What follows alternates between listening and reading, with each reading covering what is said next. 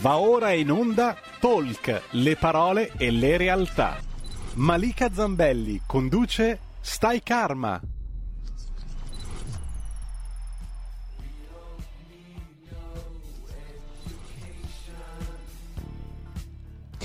Benvenuti su Radio Libertà, questa è Stai Karma e oggi parleremo di medianità e della vita oltre la vita. Lo faremo con una graditissima ospite, lei è Mirella Restuccia, una studiosa e una ricercatrice spirituale, ma che in realtà nella vita si occupa di tutt'altro, di qualcosa che non c'entra molto con la spiritualità. Lei infatti lavora in ospedale ed è tecnico di laboratorio biomedico. Ciao Mirella, benvenuta. Ciao Malika, grazie dell'invito. Grazie a te. Ecco, la prima domanda è proprio questa. Come, come prima cosa ti chiedo, come diciamo eh, studiosa della scienza anche, no? Come ti sei avvicinata agli argomenti spirituali? Io so che c'è un, un episodio particolare della tua infanzia che ti ha, che, che, diciamo ti ha caratterizzata particolarmente che riguarda Padre Pio. Ti va di raccontarci qualcosa? Sì, ma infatti mh, il mio approccio allo spirituale e, e poi in secondo, in secondo, tempo alla medianità è da sempre, è prima del, degli studi scientifici. Eh, probabilmente nasco eh, con, questo, con, questo, senso dentro dell'oltre. Eh, sì, è, è carino il, l'episodio di Padre Pio. Io ero piccola, una bambina, insomma, circa dieci anni. Avevo una patologia all'orecchio che andava curata e andava curata chirurgicamente, quindi eh, c'era un intervento, insomma è stato parecchi anni fa, non tantissimi perché però insomma un po' di anni fa e l'intervento era un intervento serio, importante. Io ero molto discola, molto, non mi facevo toccare, insomma.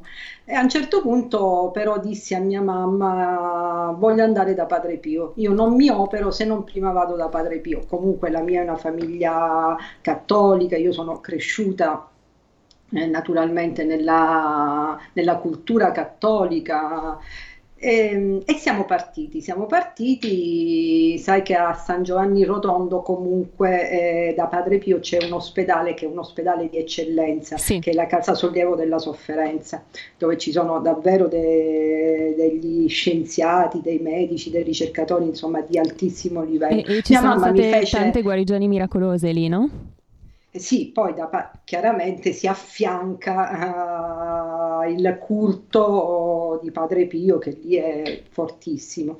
Eh, mia mamma mi fa visitare dai medici della Casa Sollievo eh, che confermano la diagnosi, eh, anzi mi volevano ricoverare subito, diceva operata insomma con una certa urgenza. La bambina, mia mamma dice no, torniamo a casa, io la opero eh, nella mia città io mi arrabbio con Padre Pio perché mi arrabbio con la verità, con la sincerità di una bambina di dieci anni, perché eravamo nel, nel ristorante del, dell'albergo e c'erano tutte le foto lì, tutto parla di Padre Pio a San Giovanni Rotondo. Eh, e io guardo la foto di Padre Pio e gli dico, ma insomma, come ti sei permesso? Cioè io sono venuta qui per guarire e tu mi fai dire la stessa cosa che mi hanno detto a Messina io sono tornata a casa guarita. Questo in estrema sintesi, sì, naturalmente, certo. perché ci sono stati tanti episodi. Mm-hmm. Eh, poi il, insomma, il primario qui a Messina mi ha visitato, però appena mi ha visitato al rientro ha detto ok, ci rivediamo tra dieci giorni, c'è qualcosa uh, che non capisco bene. Lui, primario, questo primario era anche ateo, non credeva, mm. quindi proprio lontanissimo da tutte queste eh, possibilità sì. che io dico sono possibilità dell'uomo. Comunque, Anche se poi gli scienziati... Un episodio bello. Gli scienziati, vabbè, molto bello. Gli scienziati a volte poi eh, anche loro uh, si, si, avvicinano no, a queste, queste, teorie perché eh, gli scienziati, io dico i medici, no? Perché sì, eh, sì. si ritrovano di fronte a delle situazioni anche inspiegabili. Per esempio le NDE, che sono Near Death Experience, cioè le esperienze di premorte, ancora oggi la scienza non, non le sa spiegare, no? Ci sono persone che entrano in coma e sì. circa il 10% avevo letto di persone che entrano in coma e vivono questa esperienza che la scienza non, non sa spiegare, addirittura persone sì, sì,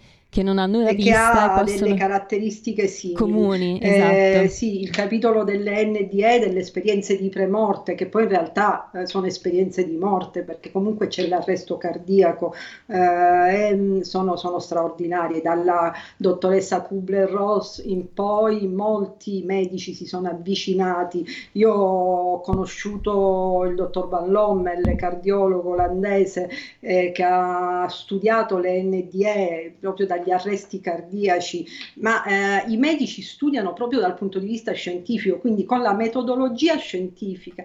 In realtà eh, dalle NDE davvero si arriva a, a, credere in Dio, perché abbiamo ta- tante conferme, tantissime, dai bambini, quindi da eh, individui che ancora non hanno, non sono stati sottoposti alle pressioni della cultura, sì, insomma, della società. Eh. Sono, ancora, sono ancora puliti i bimbi, eppure raccontano delle cose straordinarie, oppure i ciechi, maina, eh, i ciechi dalla nascita che ti eh, raccontano i colori, ti mm. raccontano che hanno visto, ti raccontano i luoghi addirittura, cosa è successo attorno a loro mentre erano in, uh, in coma o in stato uh, di morte.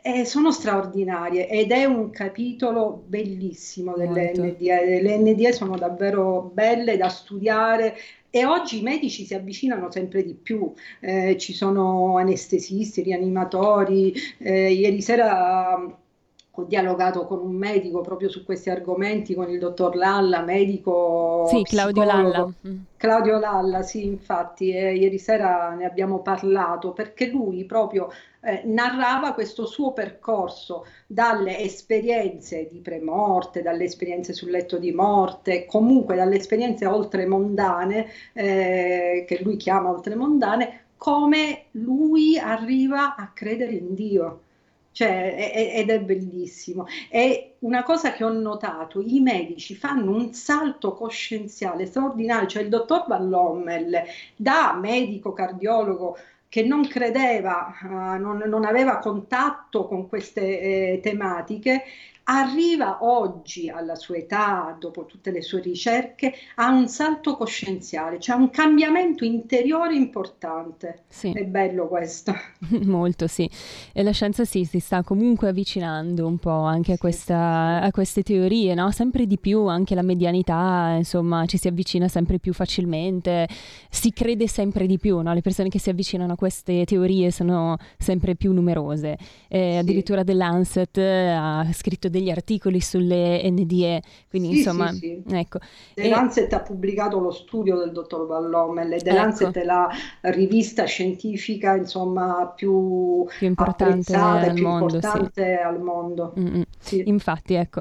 E, e, tu citavi appunto prima il tuo libro, perché tu hai appena, è appena uscito un, un nuovo libro tuo, che è edito da Gagliano Edizioni, dal titolo Da una vita all'altra, ecco il nostro Federico appunto mandato l'immagine l'immagine, chi ci vede in radiovisione può vedere la, l'immagine di copertina, grazie Fede, e volevo chiederti come prima cosa il motivo di questo titolo. Da una vita all'altra. È da una vita all'altra perché il nostro è un percorso evolutivo. Allora io mi occupo anche di comunicazioni medianiche e didattiche, quindi della didattica spirituale. Non è tanto il contatto che mi interessa, il contatto serve, il contatto è un pronto soccorso, abbiamo bisogno di capire che la vita continua e quindi quella, la fenomenologia medianica eh, ci dà quella, eh, quella presenza dell'oltre accanto a noi, però a me interessa la didattica spirituale e, e, la didattica spirituale ci dice che noi facciamo qui un percorso evolutivo e questo percorso evolutivo di grande eh, compassione, di grande misericordia, di grande amore eh, non, ci, eh, non, ci, mette mai eh, in condizione di non eh, risolvere eh, le nostre eh, poche conoscenze. Cioè noi facciamo un cammino, noi un cammino fino a ritornare all'uno, fino a ritornare all'essenza, fino a ritornare a Dio, chiamiamolo come vogliamo, è Dio, è l'amore, la luce, tutto quello che ci raccontano le NDA, ad esempio la sì. luce, ma la luce è quell'amore grandissimo, è Dio, e questa presenza non è luce per come la conosciamo noi, ma è una luce che ci accoglie, che ci abbraccia. Quindi da una vita all'altra perché attraverso attraverso il percorso oh, reincarnativo, quindi di reincarnazione, noi facciamo delle esperienze perché dobbiamo contattare tutto, nostra, tutte le nostre dinamiche relazionali e risolverle e sì. quindi arrivare risolti, ritornare risolti a casa allo spirito, da lì veniamo e, e, e da lì, torne, e lì torneremo. Infatti sì. Yogananda diceva che Dio è luce quindi sì, è, sì, è, è, così. Ecco, mh, mm, e noi oggi per parlare di, come dicevo, medianità e di vita oltre la vita, di altre dimensioni, prenderemo spunto proprio dal tuo libro. Eh, e vorrei eh, partire parlando di, proprio di medianità, perché è l'argomento che a me personalmente interessa di più. Nel libro tu parli appunto di parapsicologia, citi alcuni tra i più importanti medium della storia, tra cui Gustavo Adolfo Roll, Demofilo Fidani, Roberto Setti e parli anche del Cerchio Firenze 77. Ed è qui che, da, da qui che vorrei, vorrei, partire perché lo trovo interessantissimo questo argomento.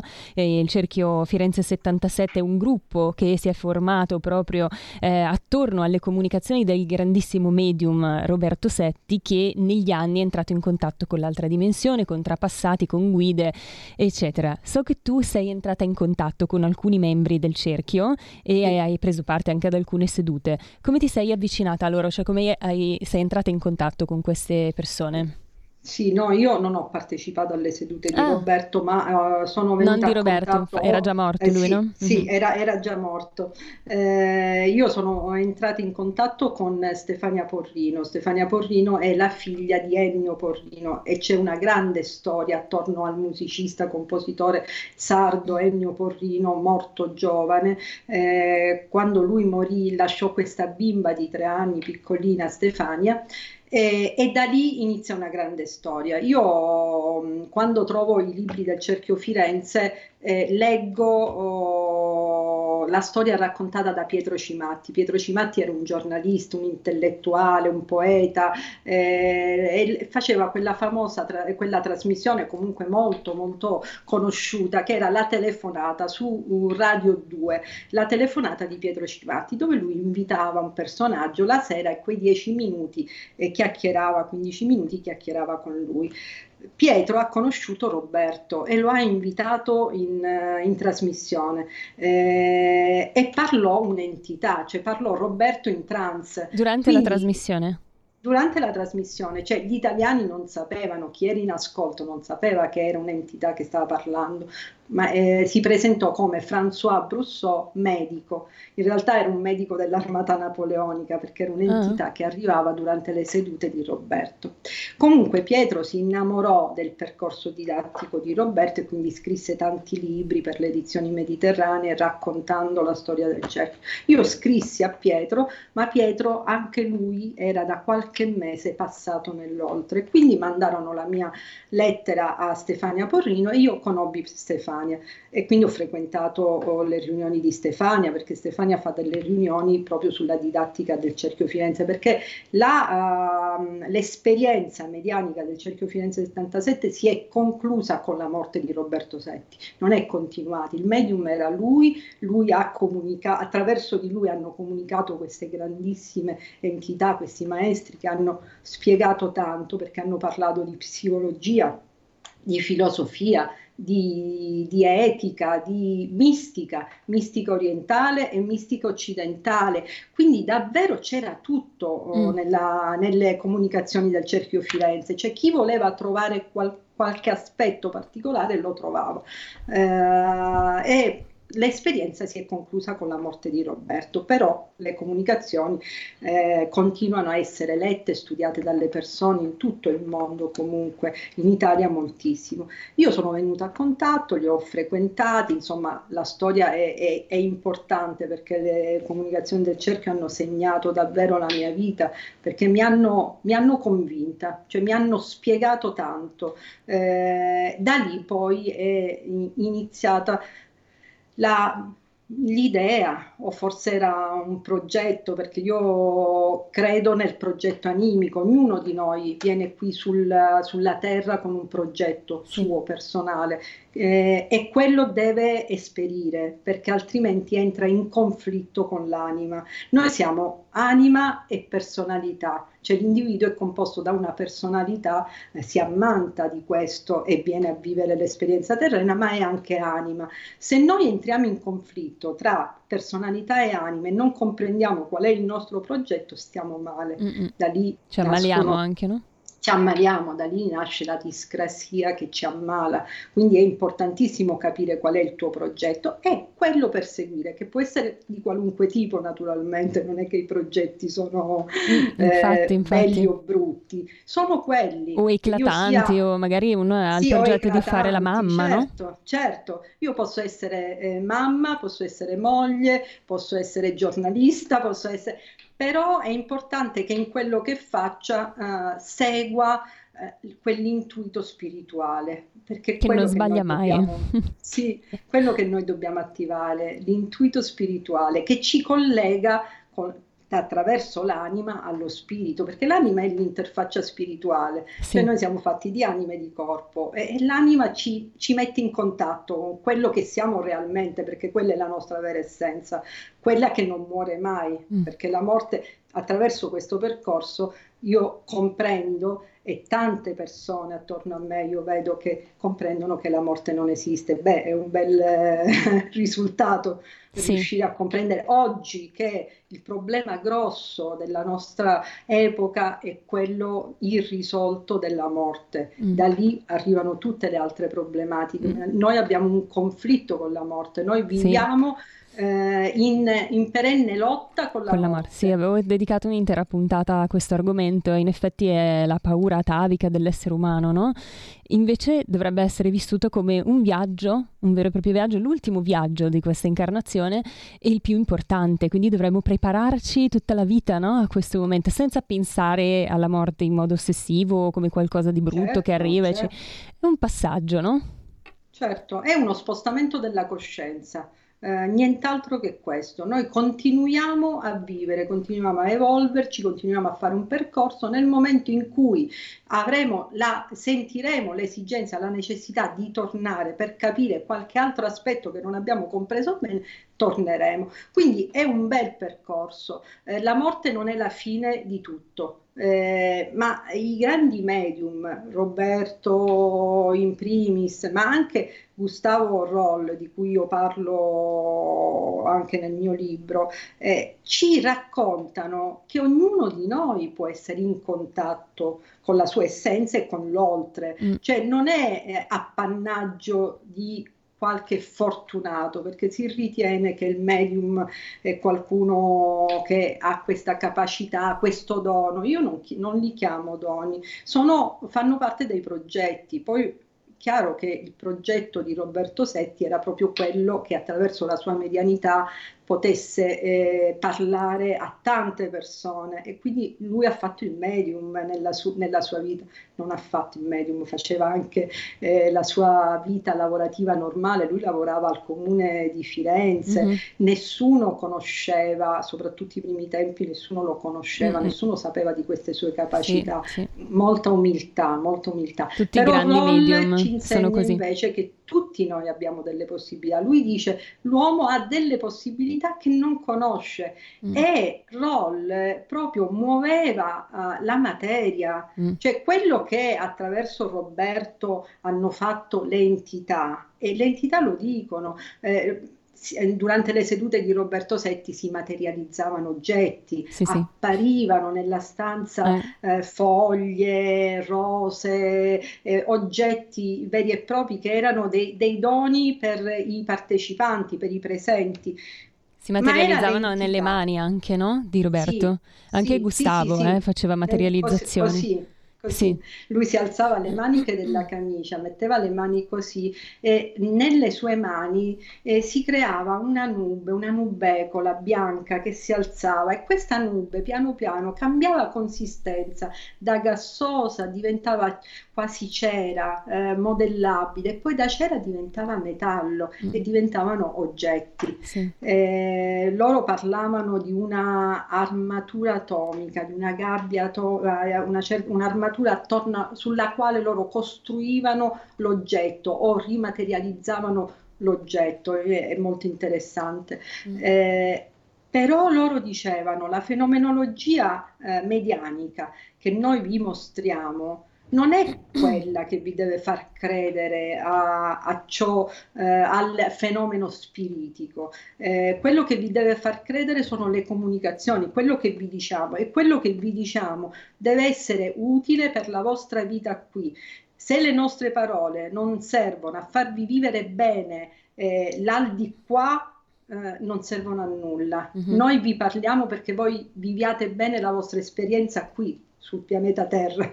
Sì, forse la medianità negli anni, Mirella, è un po' cambiata, no? Mentre un tempo era più eclatante, c'erano questi fenomeni dei tavolini che si spostavano, il medium che levitava, eh, le penne che scrivevano da sole, oggi la medianità possiamo dire è un po' più mentale, no? Nel senso che i medium sì, oggi canalizzano, sì. fanno scrittura automatica proprio per lo stesso motivo di cui parlavamo prima, cioè tantissime persone si stanno sempre più avvicinando a questo, a questo mondo no? della spiritualità, dell'esoterismo e sempre più persone credono che esista l'altra dimensione, quindi forse l'altra dimensione non ha più bisogno di dimostrazioni così eclatanti. Cosa certo, dici? Certo. Certo, tu pensa che nell'Ottocento comunque eh, le medianità eh, formavano l'ectoplasma mm. addirittura, cioè il, il fantasma cosiddetto sì, si materializzava eh, e usava l'energia del medium, eh, addirittura da, da, dai medium, dagli orifizi dei medium usciva questa materia ectoplasmica che formava queste immagini. E poi, come dici tu, i, sì, i tavolini che si muovevano, eccetera. Era una fenomenologia importante perché dovevano oh, mostrarsi eh, un po'. Oggi è più mentale, oggi il fenomeno paranormale è molto più vicino alle persone. Chiunque, se tu eh, apri questi discorsi, se tu fai una serata, una, un intervento, parli di questo, eh, si scatena un fiume, cioè mm. tu apri veramente una, una diga eh, e tutti hanno qualcosa da raccontare, quindi è molto più vicino oggi. I sensi sottili si stanno svegliando, si stanno risvegliando perché noi li abbiamo da sempre, fanno parte di noi, però si stanno svegliando. La gente ha bisogno di qualcosa di più oh, e poi siamo in un momento di passaggio. Noi siamo eh, il Novecento è stato veramente un, un, secolo con un materialismo sfrenato, tant'è che la grande scienza spirituale eh, poggia le sue fondamenta eh, nell'Ottocento. Mm. Eh, abbiamo avuto grandissimi ricercatori spirituali, ma mh, mm, la, la, l'Europa, l'Europa sì. era piena di ricercatori spirituali, ma anche la Sicilia, sai, Pale- a Palermo c'era c'erano fior di ricercatori spirituali che erano degli intellettuali, che erano dei medici, degli avvocati, cioè persone molto colte, vicine alla ricerca spirituale e vicine a tutti i ricercatori dell'Europa. Sì. Quindi vedete come eh, c'era, c'era un grande fermento. Questo fermento con eh, il, eh, il, nuovo secolo si è un po' addormentato, abbiamo cominciato a rincorrere la materia pesante, eh, il successo, il lavoro ehm, e oggi c'è un fermo, oggi ci hanno fermato in qualche modo, non entriamo nelle, nelle dinamiche materiali delle questioni che oggi ci riguardano, però sicuramente dal punto di vista spirituale, e io ritengo che l'unica chiave di lettura importante sia quella spirituale, cioè ognuno di noi deve eh, fare un percorso e deve cambiare, perché solo se cambio io può cambiare il mondo. E, e sembra una frase un po' ripetuta, un po' fatta, mm-hmm. ma la realtà realtà è così. Eh, se io butto un sasso nello stagno, i cerchi possono, e se il mio sasso è veramente pesante, pesante nel senso positivo del termine, questi cerchi saranno sempre più ampi e eh, affiancheremo le altre persone perché la gente ha bisogno di essere ascoltata, ha bisogno di, tante, di essere accompagnata sì. in maniera naturalmente seria. E, e, ecco perché io dico sempre ognuno di noi deve fare il suo percorso, mm-hmm. perché io devo attivare l'intuito e devo attivare il discernimento sì, anche. Esatto. Cioè devo capire cosa fare, chi ascoltare, cosa Uh, come muovermi in questo poi... mondo che come tutti i mondi ha i suoi i lati più, più in ombra naturalmente, è ma è nell'uomo. Ed è importante perché il lavoro su noi stessi è il lavoro che dura una vita e più vite, mi verrebbe da dire. Allora andiamo in pubblicità per un attimo, Mirella, torniamo subito dopo e voglio ritornare con te sull'argomento del Cerchio Firenze 77, qualche domanda ancora da farti. Stai ascoltando Radio Libertà la tua voce libera, senza filtri né censure, la tua radio.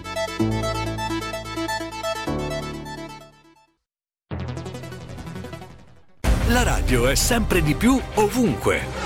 Io la radio la ascolto in auto con tutti i nuovi programmi, perché ho la radio DAB. E tu? Io al lavoro ascolto la radio dal mio computer. E tu? Io a casa l'ascolto dalla mia TV. E tu? Io l'ascolto dal mio telefonino, con Radio Player, l'app delle radio italiane. E tu? Io la radio l'ascolto con lo smart speaker. Oggi 35 milioni di italiani ascoltano la radio così. E tu? La radio, ovunque, sempre di più. Anche Radio Libertà è su Radio Player Italia.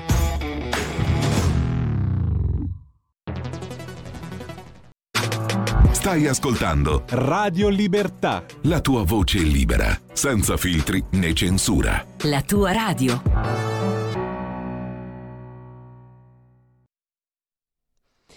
State ancora ascoltando Radio Libertà, questa è Stai Karma, io sono Malika Zambelli e sono oggi con un ospite che è una ricercatrice spirituale, Mirella Restuccia, stavamo parlando di medianità e di vita oltre la vita, c'è appunto l'immagine del suo ultimo libro che è un, Da una vita all'altra, edito da Gagliano Edizioni, stiamo prendendo spunto dal suo libro per raccontarvi un po' di storie sulla medianità. Parlavamo, Mirella, del cerchio Firenze 77, di questo grande medium Roberto Setti che era un po' era proprio il medium di, di, questo gruppo di persone che si ritrovavano per ricevere messaggi un po' dai trapassati, un po' delle guide.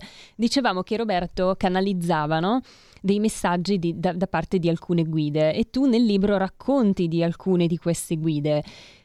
Ti va di parlarci sì, di qualcuna sì. di loro? Non, certo, abbiamo, certo. non, abbiamo, tutto il tempo del mondo, però sì, magari qualcuna ce la puoi raccontare. La storia no? del cerchio è, è, è bellissima. È bella. Mm, eh, Roberto oh, iniziò oh, la sua avventura medianica ragazzino, quindicenne, era proprio giovanissimo eh, e eh, subito arrivò uh, il maestro Dali.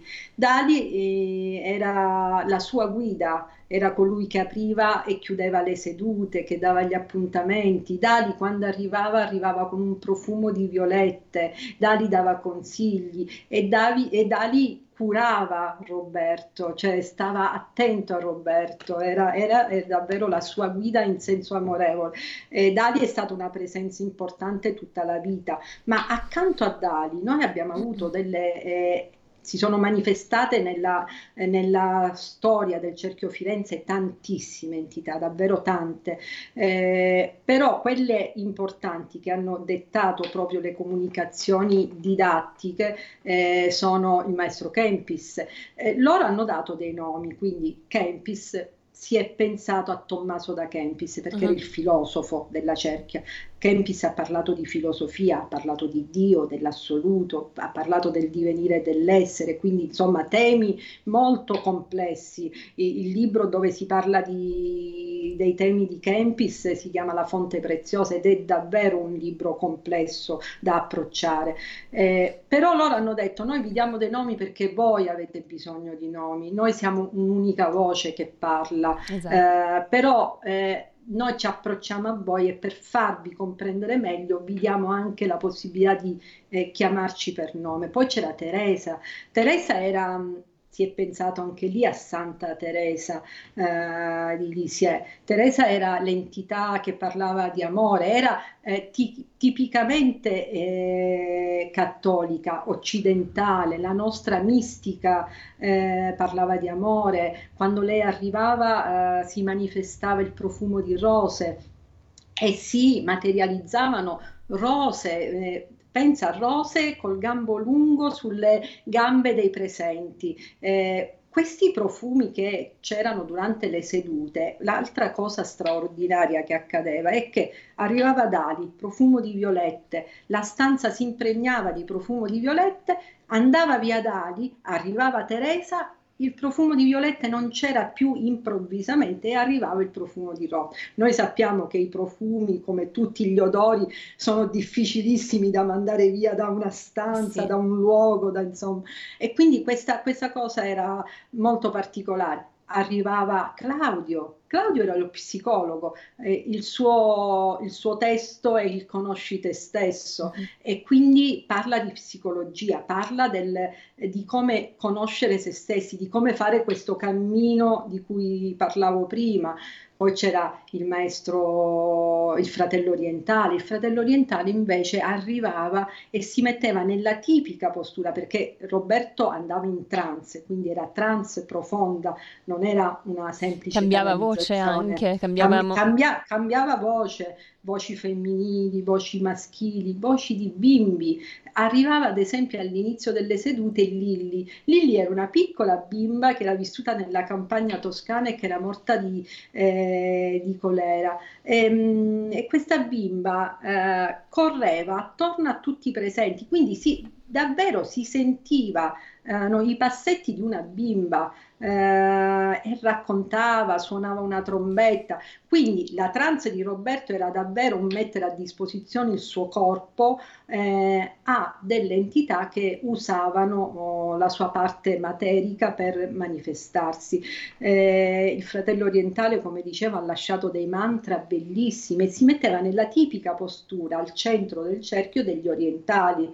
Eh, poi c'era il maestro veneziano che armonizzava l'aura dei presenti. Già questo, ma che bello, sì. armonizzare, parlano sempre di armonia. Eh, questo equilibrio, armonia, certo. Sì, Bellissimo sì. Mirella. E ti interrompo perché abbiamo una telefonata per noi. Pronto? Sì, buongiorno, sono senatore io. Eh, non ho capito il tuo nome. Sì, sono Luciano. Ciao Luciano. Eh, seguo la radio ogni tanto.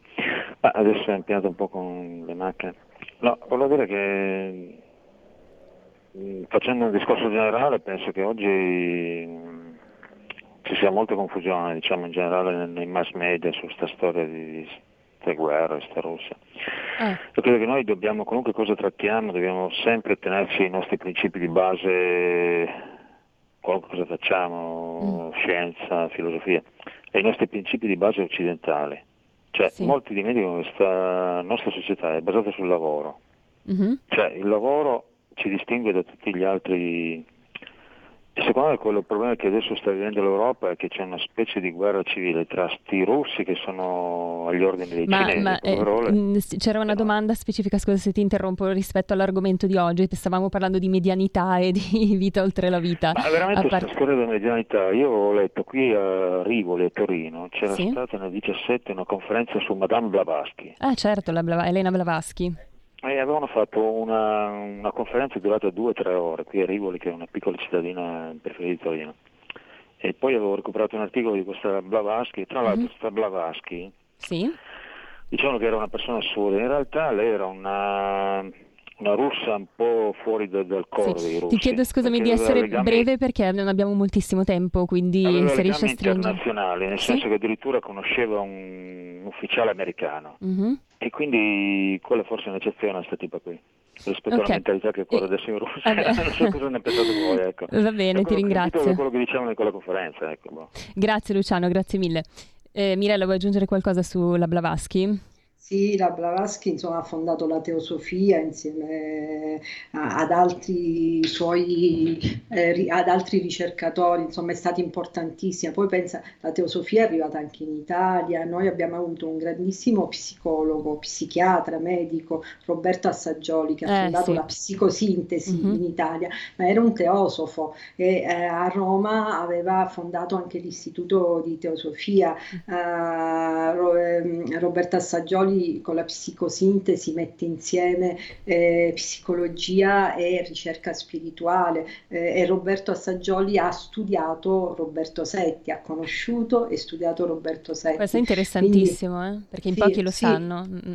Sì, sì, sì, sì, il cammino di Roberta Saggioli e nel mio libro io approccio anche, il mio libro è un libro di servizio, è un libro di spunti, è chiaro che eh, io do degli spunti per poi andare a cercare, ognuno di noi deve cercare, trovare la sua strada, mhm. eccetera. Mm-hmm. Però ci sono tanti spunti, quello di Roberto Assaggioli è straordinario, io mm. lo, lo, amo molto Assaggioli, sì. eh, lui poi aveva perso un figlio, era stato in carcere, insomma ha una vita, eh, ha lavorato in maniera molto stretta con la moglie, teosofa anche lei, cioè tutti e due seguivano la stessa strada, quindi la teosofia insomma come ti dicevo, la grande ricerca spirituale dell'Ottocento, mm-hmm. eh, ma poi c'è Alice Bailey sì. eh, il, con, i, con, le comunicazioni del maestro di Valcum, ma insomma parliamo tanta, di ricerca sostan- sostanziosa, mm-hmm. la teosofia è anche lì, da po- poi dalla teosofia si è staccato Steiner e con l'antroposofia,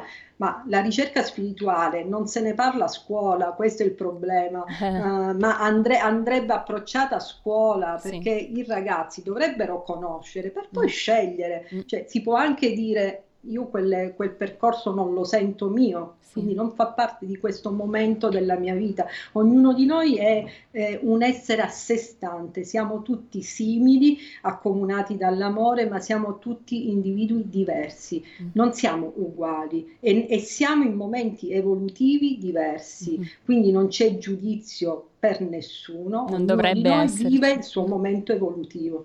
Esatto. E, ehm, eh, allora, volevo ricordare i numeri per telefonarci in diretta, siccome non c'è ancora moltissimo tempo alla fine, lo 0266203529 per le telefonate in diretta e il 34664277756 se volete scriverci dei WhatsApp.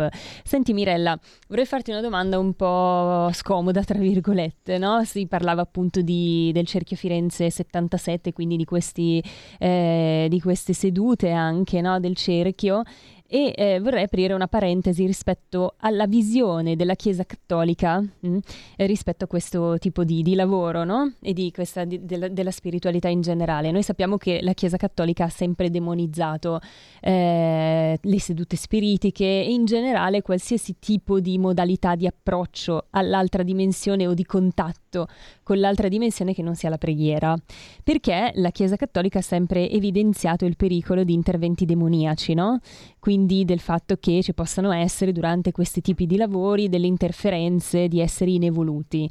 Cosa ne pensi di questa cosa? Può essere possibile? Può succedere? Allora allora, eh, ci sono tantissime, ci sono stati tanti eh, sacerdoti che hanno approcciato, che si sono avvicinati, che frequentano eh, la ricerca spirituale, cioè la ricerca medianica, l'approccio all'oltre, hanno capito che eh, la Chiesa cattolica chiaramente non ha mai apprezzato questa tipologia di ricerca perché è una ricerca che dona libertà.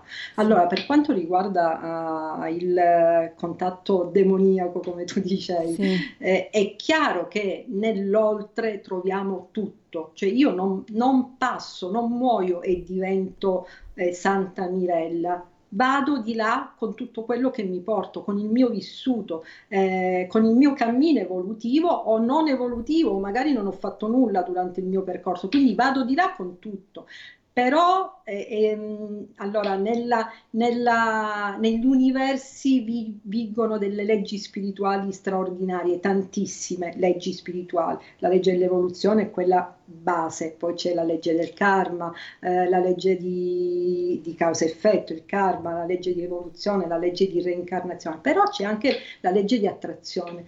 Io attraggo ciò che sono io, le energie si attraggono, io non ho paura, uh, ma non perché eh, no, credo che non ci possano essere delle energie diverse dalla mia, che quindi sono rivolte ancora a una poca evoluzione, chiamiamo così, eh, ma perché nessuna poca evoluzione può farmi del male. Tutto ciò che accade ha un significato, ha un motivo di essere e quello dobbiamo capire. E anche il dolore, noi il dolore eh, lo viviamo, ci ferma, ci fa comprendere qualcosa, lo dobbiamo trasmutare, cioè deve servire, deve servire a qualcosa.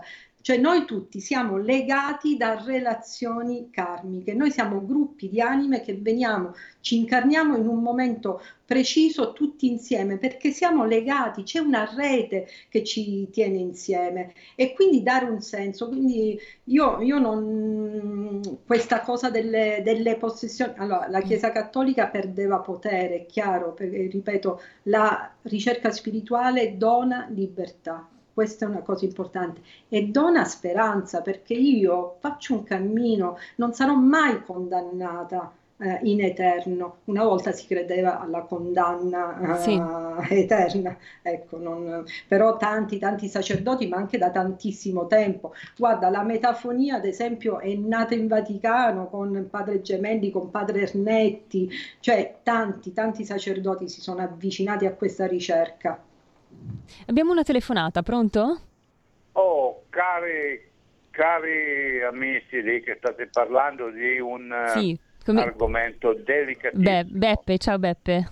Oh, ciao carissima. Meno male, ci, ci conosciamo ancora. allora, dato che io so cosa vuol dire approvare a essere un orzello come un gredo che salta, che corre, che mm. lavora, poi dopo in un momento ti trovi in una carrozzina per altre cose, mm. allora il male, io sentivo dire il male è qui e là, no, il male è una cosa che può toccare chiunque in qualunque momento, è, è, è una cosa inaspettata come le disgrazie e la fortuna. Mm. Allora, il male nella sua disgrazia ti insegna certe cose, e la fortuna magari ce ne distrugge altre che ti fa credere qualcosa in più. Però diciamo una cosa, secondo me eh, la morte, la vita, per mm. me va a braccetto da quando si nasce e fin quando andiamo poi non lo so dove, da qualche altra parte, perché in, incominciamo a curarci da quando siamo dentro alla carrozzina e finiamo di curarci quando andiamo da un'altra parte, quindi la morte la porto già a braccetto da quando sì. ero un bimbo. Esatto, ecco, è vero. Qui, ecco, quindi detto questo, uh, se io faccio come San Francesco e la chiamo Sora Morte, eh, praticamente ho già tagliato il male a metà, ma non è quello il fatto. È il fatto di non illudersi di cose che poi alla fine ti lasciano con la bocca amara. Sì. Io conosco tanta gente facendo dei controlli medici, ragazzi sì. miei, credetemi, ho visto una persona senza braccia, senza gambe. Mm. Ora, con la, con la voglia persona, di vivere comunque, no? Co- ma no, è, è, uno che racconta ancora le barzellette. Ora, eh, che bella figli, testimonianza questa. C'era i figli che, te- che, che parlavano con lui e, detto, mm. e, lui le diceva, sai che ieri sera ho fatto una partita di calcio. Papà, ma cosa dici? Io faccio i gol solo di testa, intendiamoci, eh. ragazzi. Sì. Grazie Beppe. spirito e la voglia. Grazie, ciao, grazie ciao, mille, chiamaci ciao, ancora eh, quando vuoi. È sempre bello ascoltare queste testimonianze perché effettivamente è così, no? la vita va vissuta con gioia nonostante tutte le difficoltà siamo, che possiamo siamo affrontare. Siamo noi gli artefici, Malika, siamo noi che possiamo prendere eh, gli avvenimenti in un modo o in un altro. Tu pensa, San Carlo Borromeo aveva nel suo studio un grande quadro che raffigurava la morte. Sì. Eh, fece cancellare da quel quadro la falce, che è la classica sì. iconografia della morte e gli fece mettere al posto della falce una chiave d'oro eh, perché eh, dice è l'amica che mi apre una porta verso un mondo di luce. In realtà la morte è una trasformazione, è l'apertura a un oltre, è una forma di vita nuova e questo però corrisponde al sentire umano più profondo. Cioè se noi ci, se ci eh, analizziamo, se noi andiamo dentro al nostro sentire di coscienza profondo, noi comprendiamo che è questo e quindi con questo dobbiamo veramente rapportarci. Sì. Castaneda eh... diceva che abbiamo la morte a un passo dietro di noi per tutta la vita, no? E che quando abbiamo dei dubbi, delle incertezze rispetto al cammino da prendere, oppure siamo arroganti, egoisti, giriamoci sempre e ascoltiamo certo. quello che ha da dire la morte, no? Perché ci accompagna sempre.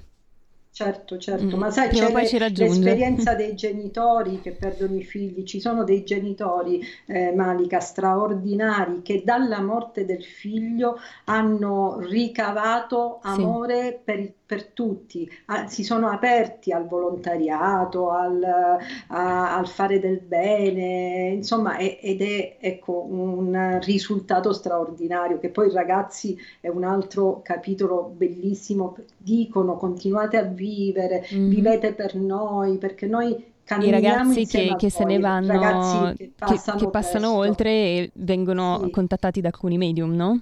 Sì, sì, sì, si vengono contattati e danno dei, dei, messaggi bellissimi ai loro genitori, davvero belli. Eh, ci, ci, sono insomma esperienze eh, importanti di persone che non sapevano nulla di medianità, eh, come l'avvocato Lino Sardos Albertini, un avvocato di Torino, che eh, il figlio morì a Torino eh, e lui e il figlio lo contattò attraverso una medium, Manita, eh, lui avvocato che non si era mai avvicinato a queste tematiche mm-hmm. e, e, e, il figlio gli diceva noi dobbiamo lavorare insieme per far capire alle persone che la vita continua. Loro dicono noi siamo vivi, siamo molto più vivi di voi eh. Eh, e camminiamo accanto a voi.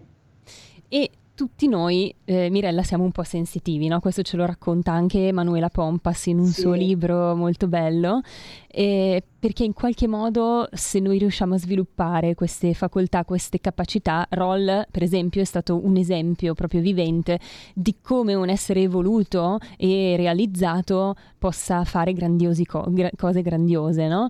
Quindi sì. noi tutti attraverso il lavoro su noi stessi, l'evoluzione spirituale, possiamo anche acquisire delle, delle capacità ed entrare anche in contatto con i nostri cari, per esempio attraverso la meditazione, c'erano delle tecniche che spiegava benissimo Yogananda di come fare per entrare in contatto con i defunti, ci vuole pazienza, costanza, però si può fare, no?